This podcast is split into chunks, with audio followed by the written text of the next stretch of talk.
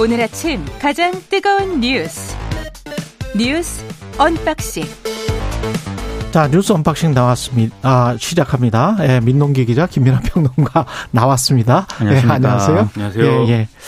최종 보고서가 나왔습니다. 이, 이 말이 먼저 앞에 지금 속으로 생각하고 있으니까 뉴스 언박싱 나왔습니다. 이렇게 되는 것 같아요.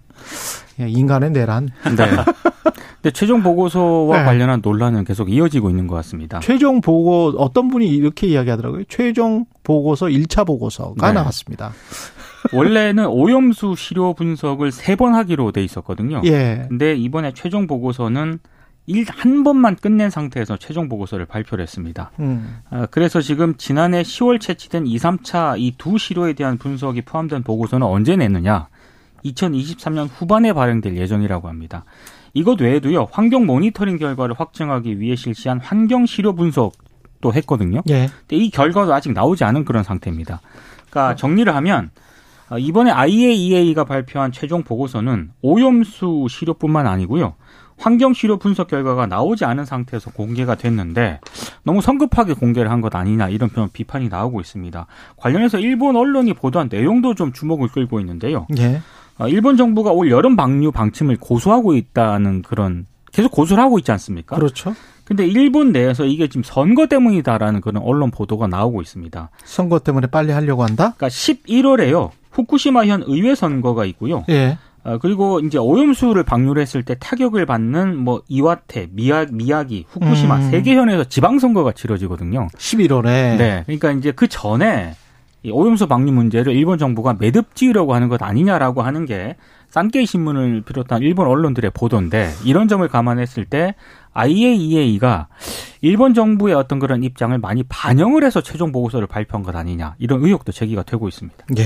그 요새 무- 무슨 말만 하면은 괴담이라고 하니까 대단히 조심스럽게 말씀드려야 되는데 팩트로만 이야기하면 되죠, 뭐. 이 예. 보고서가 그래서 이게 세 차례 시료 분석을 해야 되는데 한 차례만 했기 때문에 다 거짓말이고 못 믿겠다 이게 아닙니다. 그렇죠. 그러니까 좀 더 신뢰성을 아니, 그, 부여해야 그것 되고 명확하게 이야기하죠. 그 오염수만 지금 예, 연구를 해본 거예요. 그렇습니다. 한 차례만 네. 아예 이해 자체적으로 한 거는 딱 한 번 샘플. 원래 세 번 하겠다라고 예, 했는데 예. 한 번만 하고 최종 보고서가 발표가 된 겁니다. 오염수만 한 겁니다. 오염수가 생물에 어떻게 영향을 미치는지 이거는 없어요, 아예. 없어요, 보고서에.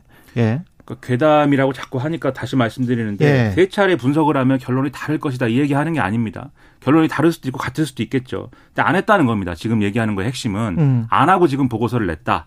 남아 있는데 작업할 게그 해양 생물에 관한 것도 아예 이해는 안 했어요, 그렇습니다. 지금. 정확하게 말씀드리면은 여기서 이제 지금 채취한 시료라는 거는 지금 한 차례 시료 시료 채취한 거는 이제 도쿄전력이 갖고 있는 그 뭐랄까요 그 이그 탱크가 있지 않습니까? 예. 탱크 중에 교반한 것에 해당하는 탱크인 것이고 막 휘전 그렇죠. 거. 맞습니다. 예. 그리고 2차, 섞은 3차, 2차, 3차 시료 채취해야 되는 거는 그 하기 전에 이제 어떤 건가를 봐야 되는 것이고 그 두 개의 결과를 비교하고 분석하고 이런 걸 통해서 교반을 해가지고 하는 것이 이제 마- 이 어떤 효과를 가져오느냐 검증해야 되는 거지 않습니까? 그래서 그런 것들이 빠져 있는 것이고 그다음에 여기에 더해서 환경 시료 채취한 거에 대해서도 분석 안 했다고 하는 게 바닷물하고 해양 퇴적물, 어류, 해조류 대상의 환경 시료 채취한 거 얘기하는 거예요. 음. 그러니까 여기에 대해서도 분석이 안 됐다라고 하면은 이제 여러 가지 더 이제 좀 광 범위한 내용의 어떤 분석이 빠져 있는 그런 보고서다라고 얘기할 수밖에 없는 것이고 다만 이 분석을 해도 결론은 같을 수 있는데 어쨌든 신뢰성의 문제라는 것을 얘기를 하는 것이고요. 그 다음에 지금 말씀하신 데 이게 결국은 배출 시스템에서 알프스를 중심으로 한 배출 시스템이라고 하는 하나의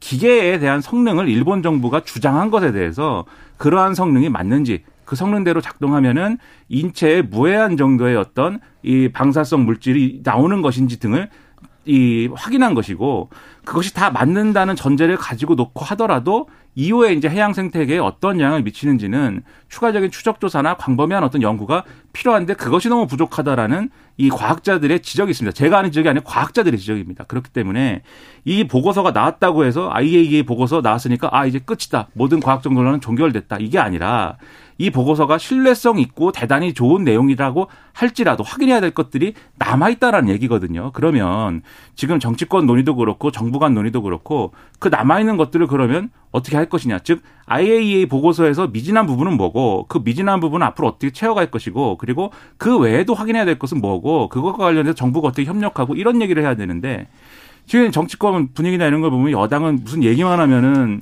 괴담이라고 하는 거에 넘어서서 이제는 윤석열 대통령 탄핵을 하려고 그런 주장을 한다 이렇게 얘기하지 않습니까? 이 정권이 윤석열 정권이지 후쿠시마 정권입니까? 그건 아닌데 왜 그렇게 얘기를 하느냐 이런 거고요. 그리고 이제 민주당도 이것과 관련돼서 여러 가지 주장과 행동을 하고 있습니다만 저는 이 보고서 내용에 집중해서 합리적으로 팩트를 체크하고 그리고 뭐가 안 되고 뭐가 됐는지를 정확히 팩트 체크하는 게 필요하다고 보고 언론도 괴담의 이 극복이 됐다 이게 아니라 정확히 어떤 주장이 괴담이라는 건지를 지적을 해줬으면 좋겠어요. 그러면 그 얘기를 빼고 그럼 하든지 다 괴담이 아니지 않습니까? 답답합니다. 그리고 참 그 무책임하게 IAEA가 보이는 게 그들의 보고서 서문에 이 결정으로 인해서 어떤 그 본인들은 책임이 없다라고 지금 써놓은 거 아니에요? 네, 문제가 나중에 그러니까 정확하게는 예. 이 보고서를 뭐 인용하거나 활용한 것에 대한 결과에 대한 책임은 지지 않는다 이렇게 돼 있고 책임은 지지 않는다. 그렇죠. 그리고 IAEA 회원국의 일반적 의견도 아니다 이렇게 명시가 돼 있고 그렇죠. 그다음에 또 어떤 대목이 있냐면 이게 이 보고서의 내용이 오염수, 이 원전에서 발생한 오염수를 방류하는 것에 대해서 권장하거나 권고하거나 이런 내용이 아니다. 그리고 그렇지요. 오염수 방류는 일본 정부가 결정한 사안이다. 이렇게 그렇죠. 돼 있습니다. 그렇죠. 그래서 제가 이제 지도 교수에 비유한 게 왜 그랬냐면 어저께 지도 교수에 대해서 비유를 했는데 예. 지도 교수가 예를 들면 논문 지도할 때 그 논문이 예를 들면 잘 작성이 되도록 하는 것인지 연구 방법론이 잘 설, 설계된 것인지 이런 거를 지도하는 것이지 그 논문에 담긴 아이디어 그리고 이 학생이 논문을 제출한 사람이 가지고 있는 어떤 고유한 생각에 개입하는 게 아니거든요. 그리고 음. 그 연구의 결과물에 대해서 지도 교수가 책임지는 것도 아니지 않습니까? 그런 거랑 비슷하게 IAEA도 일본 정부가 이 해법을 갖고 와서 이렇게 해도 될까요라고 물어본 거에 대해서 뭐 이렇게 해도 우리 생각이 될 것 같습니다라고 답을 한 거에 불과하다고 지금 보고서에 쓴 거예요. 거의 참고 자료인 것 같아요. 그리고 결정은 일본 정부에서 하는 것이고 그렇죠. 거기에 관한 책임도 일본 정부가 져야 된다는 것을 암시하고 있는 거거든요. 그렇죠. 본인들은 책임 안 진다고 했으니까. 그래서 어제 예. 기자들이 물어본 게 애초에 이 오염수 방류를 하는 것과 관련돼서 IAEA가 처음부터 관여한 것인데 사실 음. 그래서 방류를 일본이 여러 가지 대안 중에 방류 방류를 할 것입니다라고 했을 때 IAEA가 좋습니다 환영합니다 이렇게 밝히기도 한 것이고 그 과정에 있었던 것인데 이제 와서 보고서에 이렇게 쓰는 거는 발 빼는 거 아니냐 기자들이 질문도 하고 그랬어요.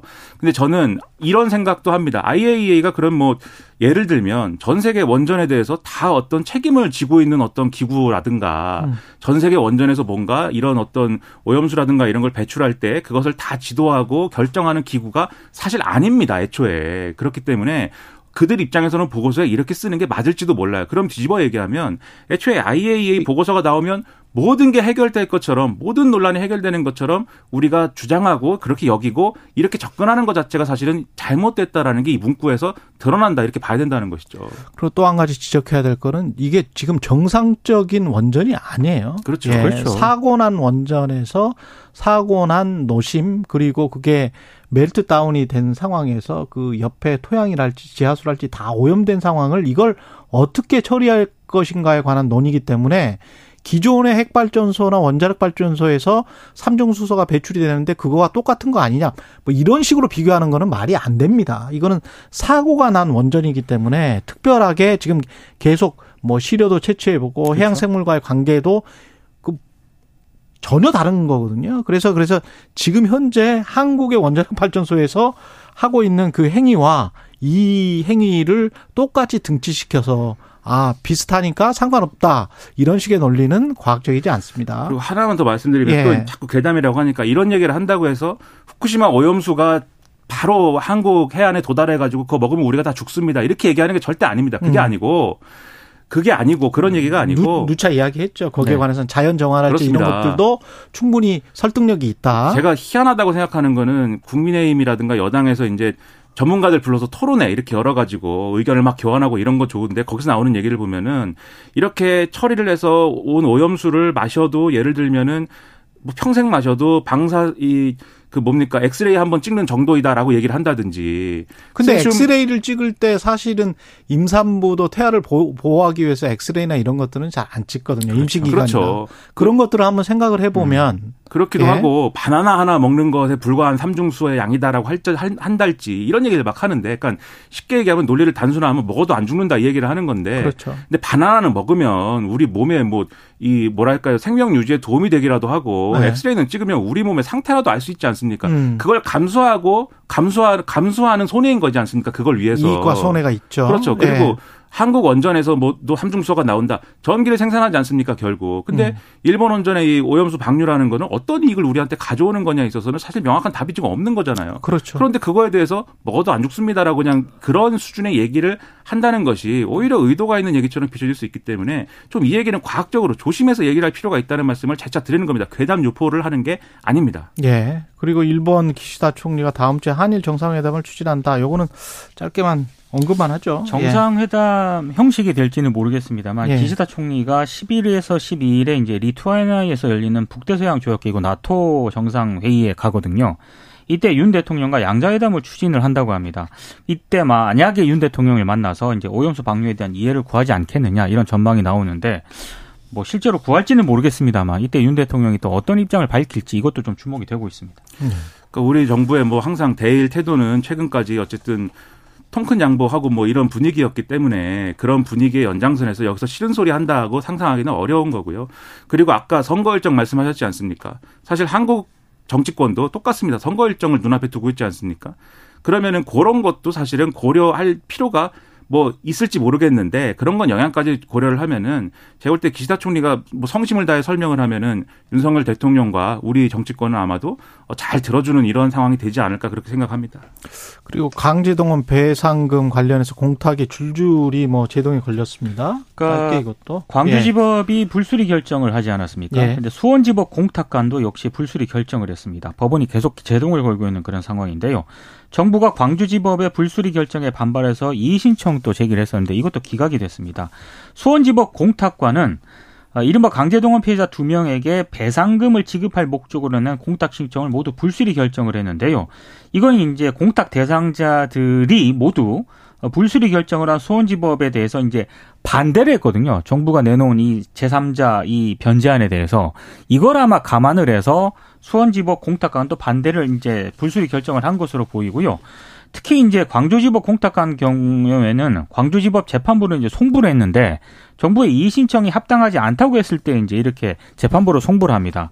그랬을 때 이제 불수리 결정을 유지한 그런 상황인데 여러 가지 좀 정부가 어, 너무 졸속으로 지금 이 상황을 좀 저 처리를 한 것 아니냐라는 비판이 제기가 되고 있습니다. 특히 전주지법 같은 경우에는요. 예.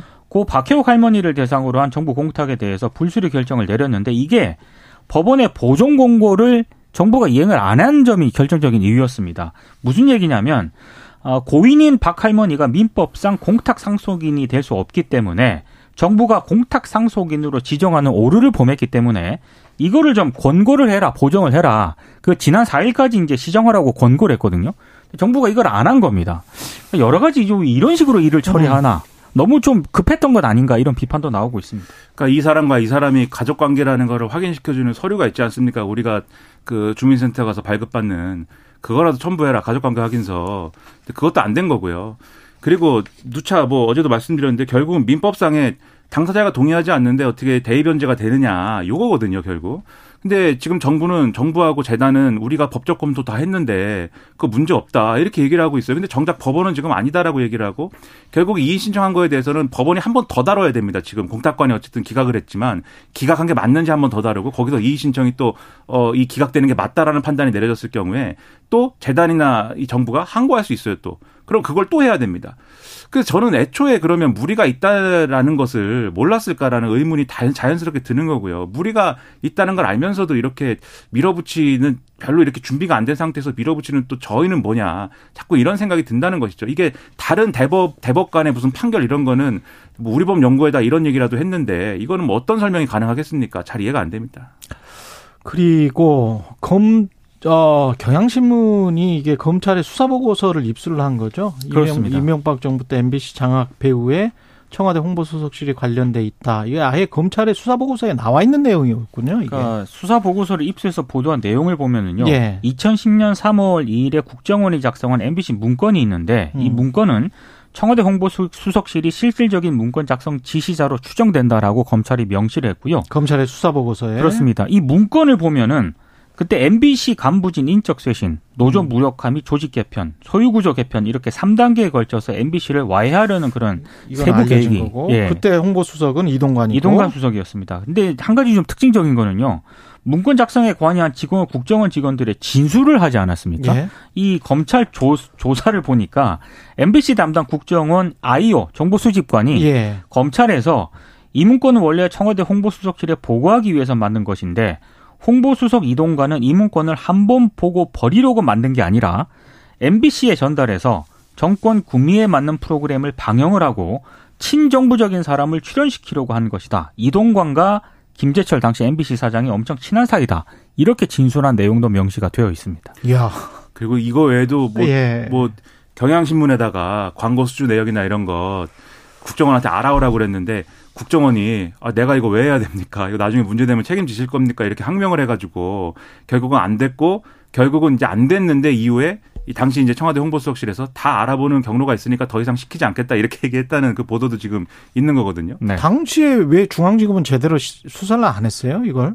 당시 이제 17 년. 제대로 수사를 안 했다라기보다는 예. 언론 비서관실 행정관으로 일한 사람들 있지 않습니까? 예. 이 사람들을 참고인으로 조사하는 선에서 참고인이었다. 끝내버렸습니다. 그리고 행정관들이 모두 검찰에서 홍보수석으로부터 직접 지시를 받은 적은 없었고 모두 박흥신 당시 언론 비서관으로부터 지시를 받았다. 이렇게 진술을 했거든요. 방송법 위반 사안일 수도 있을 것 같은데. 그리고 예. 이 정도 사안을 수석이 관여를 안 하고 뭐 밑에 있는 비서관이 다 했다 그러면 그걸 음. 누가 상식적으로 납득할 어렵죠. 수 있겠습니까? 예. 그런데 그 여기서 또 볼 수 있는 게 이 정부의 인사 원칙은 그러면 기소 여부인 것입니까? 그러니까 이동관 홍보석이 어쨌든 이런저런 논란에 그 당시에 여러 가지가 묶였었다라고 하면은 영- 연루돼 있는 것으로 의심된다고 하면은 방통위원장 자리에 내정이 사실상 됐다라고 모두가 지금 왜냐하면 내정을 한 적이 없기 때문에 내정을 했다 내정이 됐다라고 모두가 믿는 이 상황을 방치하면 안 되지 않습니까? 아니다라고 하든가 모두가 믿는 이상. 그렇죠. 다른 예. 사람을 내정을 합니다. 얘기를 하든가 그게 자연스러워 보이는데 지금 마치 문제가 없다는 듯이 문제가 없다는 듯한 태도거든요. 기소가 안 됐기 때문에 기소가 되면은 있는 사람도 면직을 시키고 이 내용이 있는데 기소가 안 된 사람은 시키고 뭐 이게 맞는 기준인가라는 의문이 있고요. 거기다가 또 유인촌 전 장관이 또 오늘 뭐 특보로 임명이 된다는데 용산 대통령실에 예. 이게 이, 이명박 정권인가요? 이분이 예를 들면 문학의 블랙리스트나 이런 것들에 관여한 거 아니냐는 의혹이 있는데 왜 의혹이냐면 이분은 이것은 사실이 아니다라고 지금 주장하고 있기 때문에 문학의 블랙리스트에 관여한 바 없다고 하기 때문에 찍지 마. 뭐. 그렇죠. 뭐그 소리 지르는 것도 있고 뭐 여러 가지 논란도 있었습니다만은 이런 전반적인 상황이 국민들에게 어떤 인식을 심어줄 것이냐. 이게 언론을 옥죄고 뭔가 이 문화계라든가 방송계 일반을 좀 뭔가 어- 억압을 해서 입맛에 맞는 길들이기를 하려는 거 아니냐라는 그런 의심이 있을 수가 있어요. 중국이나 북한도 아닌데 찍지 마. 그런 예. 방향으로 가면은 안 되겠다 이런 말씀 드리겠습니다. 국정감사장이었습니다. 예. 네. 재밌습니다. 예. 이동관 수석과 그 전 수석과 관련해서는 무슨 각종 무슨 문제 보도 해가지고 조치를 하고 문화특보는 찍지 마 출신이고 재밌네요. 뉴스 언박싱 민동기 기자 김민하 평론가였습니다. 고맙습니다. 고맙습니다. KBS 1라디오 최경영의 최강시사 듣고 계신 지금 시각 7시 40분입니다.